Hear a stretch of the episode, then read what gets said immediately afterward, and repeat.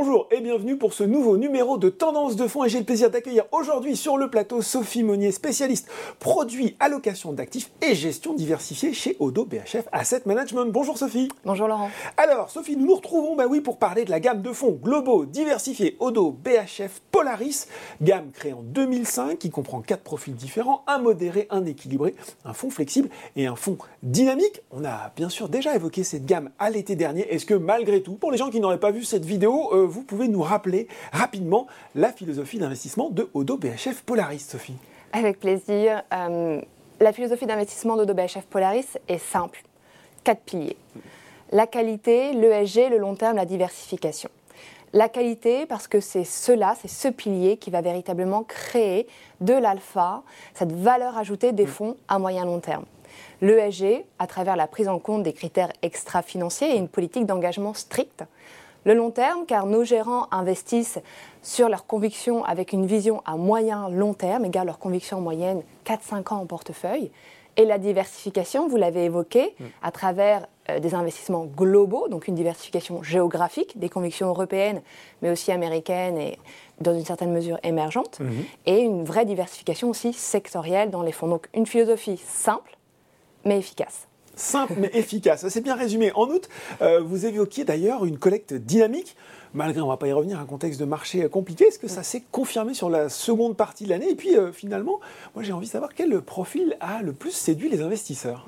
Oui, tout à fait. Alors la dynamique de collecte s'est confirmée mhm. puisque les quatre fonds euh, de la gamme Odo BHF Polaris ont enregistré une collecte nette positive en 2022 en dépit des marchés. En termes de dynamique, on a noté sur la deuxième partie de l'année, et notamment à partir du mois de septembre-octobre, un appétit un peu plus marqué pour les stratégies plus investies en actions. Donc notamment le fonds Polaris Flexible, mhm. euh, qui a en moyenne 65% d'actions en portefeuille, et la solution la plus dynamique, au BHF Polaris Dynamique. Et ce, finalement, dans une euh, vision assez clairvoyante en fait de nos hein, clients ça veut et dire partenaires. Ils ont bien vu le rebond des marchés. Absolument. Bon, euh, Impeccable, impressionnant. Euh, on commence cette année avec un marché euh, obligataire qui a repris des couleurs, un marché action optimiste, euh, voire très optimiste. Je, sais que vous n'aimez pas forcément parler de timing sur ces fonds qui cherchent finalement des sociétés qui surperforment sur le long terme, mais est-ce que tout de même, je pose cette question, les planètes ne sont pas alignées en ce moment pour les fonds diversifiés? Oui, alors c'est vrai qu'avec la hausse des taux, mm. euh, on revoit beaucoup d'appétit pour les fonds diversifiés globaux, avec maintenant une poche obligataire où vous avez enfin à nouveau du portage et une partie action qui est quand même toujours là pour booster un peu la performance. Et après des, années avec des taux à 0%, voire négatifs, ce qui pouvait d'ailleurs paraître être une hérésie, mm. euh, le fait de retrouver aujourd'hui un rendement à portage autour de 4%, sans prendre pour autant beaucoup de risques de crédit, hein, avec des belles signatures de type investment grade, donc qualité entre triple A et double et B+, triple B-. Mmh. Euh, donc des sociétés bien notées. Des hein, sociétés bien notées, solides, mmh. avec une trajectoire de désendettement qui est claire et établie. Mmh. Euh, vous avez à nouveau euh, une belle, une belle, un beau rendement et un, bon portage sur. donc c'est le retour des fonds diversifiés, et notamment sur une échelle internationale, donc les fonds diversifiés globaux type Odo BHF Polaris. Bon, je me souviens la dernière fois, vous évoquiez le profil type d'une société intéressante pour intégrer la gamme de fonds, société peu endetté sur un marché à fort potentiel avec des barrières à l'entrée, qui a une capacité à relever ses prix, euh, j'imagine que c'est euh, d'autant plus d'actualité à un moment où inflation et taux d'intérêt ont bien remonté. Oui, c'est vrai. Alors, parce qu'on évoquait la qualité comme pilier mm. de la philosophie mm. d'investissement, mais qu'est-ce que cela veut dire, la qualité? Donc, la qualité, c'est une entreprise avec un rayonnement international euh, qui va disposer d'avantages compétitifs forts. Ce peut être une marque, mm. mais pas seulement, ce peut être aussi une technologie, une base de clientèle qui permet à une société finalement d'avoir des barrières à l'entrée élevées, de fixer ses prix, comme vous le disiez. Et ça permet aussi à ces entreprises d'avoir des marges élevées. Hein, des bénéfices stables, mm. des rendements sur capitaux propres aussi euh, bien établis et à deux chiffres. Euh, et c'est vraiment ça qu'on va, qu'on va sélectionner et qu'on va regarder dans, au sein de l'équipe Polaris. Et puis, vous l'avez dit aussi et surtout aujourd'hui, et c'est le cas depuis, depuis toujours dans la philosophie d'investissement de, l'équipe Polaris, des sociétés avec un faible endettement. Mm.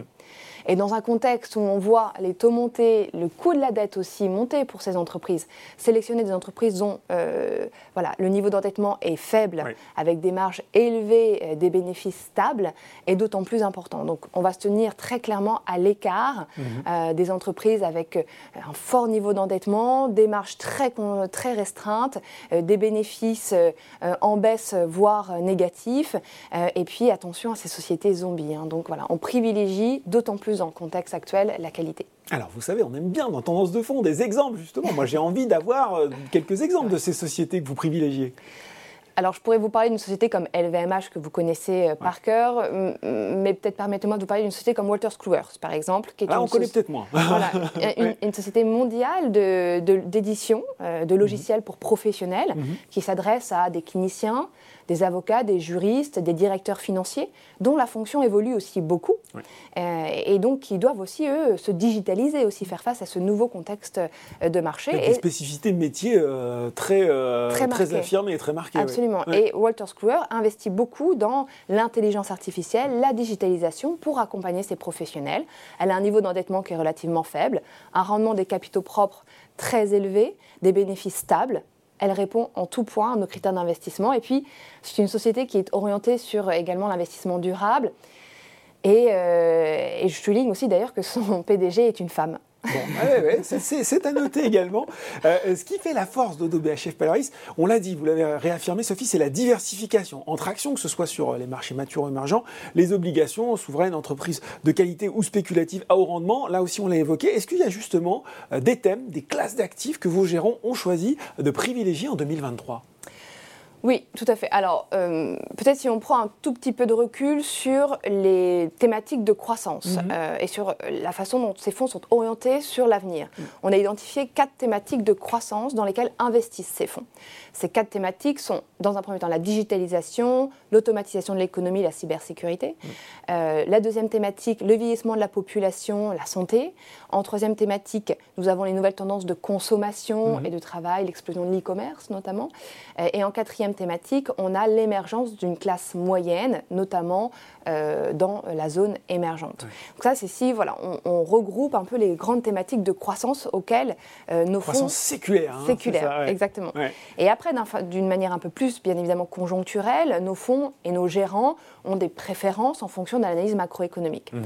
Aujourd'hui, euh, on a, depuis le mois de septembre-octobre, repondéré un petit peu, augmenté la pondération sur la zone européenne, au détriment un petit peu de la zone américaine. On a investi un petit peu dans un phénomène de barbel avec à la fois des convictions, renforcement des convictions sur les financières européennes mhm. et de l'autre côté du spectre sur euh, la tech américaine aussi qui avait été fortement heurtée l'année dernière avec des niveaux de valorisation qui redevenaient attractifs et des niveaux de croissance très intéressants. Je pense notamment aussi au sous-segment des semi-conducteurs. Mhm. Et puis on a également une poche obligataire qui a été renforcée hein, pour profiter de ces niveaux de portage élevés, ces niveaux de rendement qu'on mhm. évoquait, qui aujourd'hui en moyenne sont supérieur au rendement des dividendes offerts par le marché action. Ça, c'est intéressant aussi. Voilà, on voit un peu un phénomène, phénomène d'inversion aujourd'hui dans dans, dans, ces deux milieux. Et puis, on a également des, une petite poche en or dans les, dans les fonds Polaris. Une petite poche en or, toujours, toujours intéressant à, conserver. Dernier point aussi, Sophie, peut-être sur l'ESG, vous l'avez évoqué, les critères extra-financiers, environnementaux, sociaux et de gouvernance, ils sont intégrés hein, dans le processus de sélection de la gamme Polaris. L'année 2022, elle a été marquée par certains scandales ESG, par des performances aussi tirées en bourse, bah, finalement plus par l'aéronautique défense et les énergies fossiles. Est-ce que ça, ça a eu un impact sur le fond? Oui, alors euh, il est très clair que l'intégration des critères extra-financiers mhm. nous semble primordiale euh, pour une finance plus durable. Et donc ces critères extra-financiers sont intégrés hein, dans la sélection des titres en portefeuille de la gamme Odo BHF Polaris. Euh, effectivement, du fait de notre processus d'investissement, nous sommes sous-pondérés sur le secteur de la défense et de l'énergie, et cela a pesé sur, la performance des portefeuilles l'année dernière. Mhm. mais nos gérants conservent une vision à long terme, à moyen long terme. Et c'est la raison aussi pour laquelle on va préférer des sociétés moins cycliques, moins volatiles. Après, en ce qui concerne l'ESG, euh, je pense qu'il est important de rester humble. C'est un univers qui est en constante évolution. Il y a encore beaucoup d'efforts euh, à mener. Mm. Et l'essentiel reste certainement euh, encore à, construire. le SG, toujours en construction, c'est vrai, c'est important de le, noter. Voilà, merci Sophie pour ces explications, toujours très claires pour nous présenter et nous détailler les atouts de la gamme complète et diversifiée globale Odo BHF Polaris. Merci Laurent. Tendance de fond, c'est fini pour aujourd'hui, mais on se retrouve très bientôt pour un nouveau numéro.